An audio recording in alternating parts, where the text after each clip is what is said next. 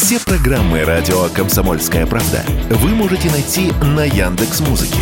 Ищите раздел вашей любимой передачи и подписывайтесь, чтобы не пропустить новый выпуск. Радио КП на Яндекс Музыке. Это удобно, просто и всегда интересно.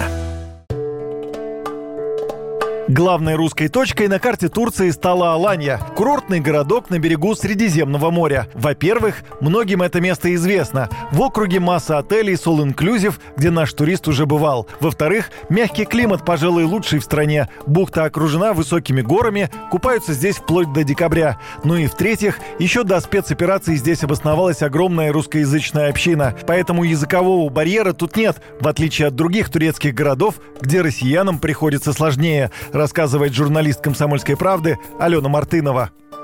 Первая и главная проблема россиян в Турции – языковая, если хотите, культурная. Не зная языка и традиций мусульманской страны, ты как минимум будешь все время переплачивать. Ездить на такси вместо автобусов, где нужна специальная проездная карта. Снимать квартиру по бешеным деньгам – 1000-1300 долларов в месяц через посредников с их комиссиями. Да и вообще все вопросы по документам и многие другие решать через так называемых помогаек, которые в первую очередь хотят тебя обобрать.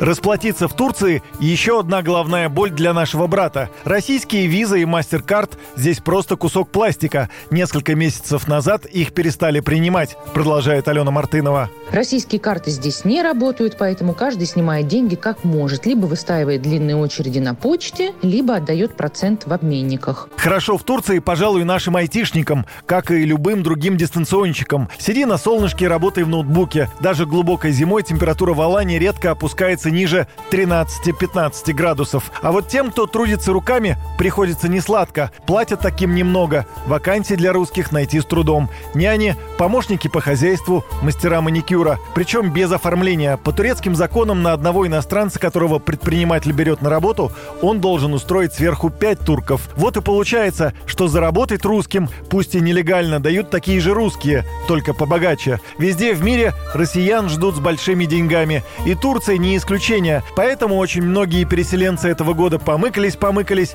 да и вернулись обратно. Ну или собираются вернуться, говорит журналист «Комсомольской правды» Алена Мартынова. По моим наблюдениям, многие россияне, особенно избалованные москвичи, оставаться на всю жизнь в Турции не хотят. И вообще, только на турецком берегу они начинают понимать, как многое в России воспринимали как э, данность и не ценили. Например, в плане технологий и всяких онлайн-сервисов Турция застряла по сравнению с нами где-то в средневековье. Здесь не то, что госуслуг нет, здесь нет даже банальных приложений такси и разнообразных сервисов доставки. Такси, например, вызывают нажатием кнопки на пальме. А интернет, э, как Wi-Fi, так и мобильный, очень слабый. Так что русским сегодня четко дали понять. Турции нужны не нахлебники, а кормильцы. Репортаж Алены Мартыновой из Турции читайте на сайте КПРУ. Юрий Кораблев, Радио «Комсомольская правда».